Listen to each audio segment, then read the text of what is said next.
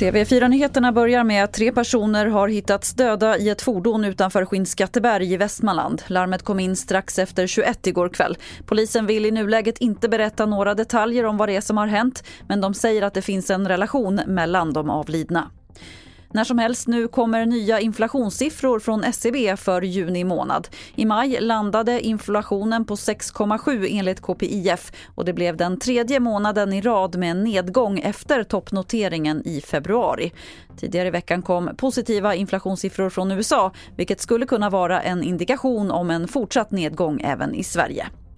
Och vi avslutar i USA där en stor del av Hollywoods skådespelare tas ut i strejk idag vilket väntas lamslå filmindustrin. Thomas Kvarnkullen rapporterar från USA.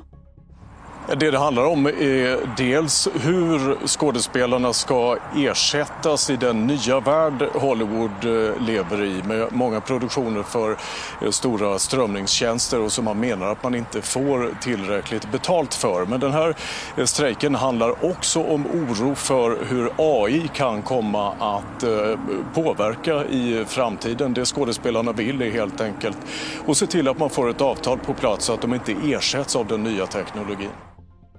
Och fler nyheter finns på tv4.se. Jag heter Lotta Wall.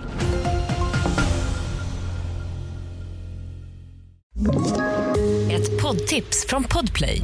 I fallen jag aldrig glömmer djupdyker Hasse Aro i arbetet bakom några av Sveriges mest uppseendeväckande brottsutredningar går vi in med hemlig telefonavlyssning och, och då upplever vi att vi får en total förändring av hans beteende. Vad är det som händer nu? Vem är det som läcker?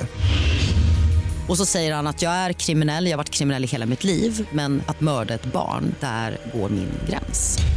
Nya säsongen av Fallen jag aldrig glömmer på Podplay.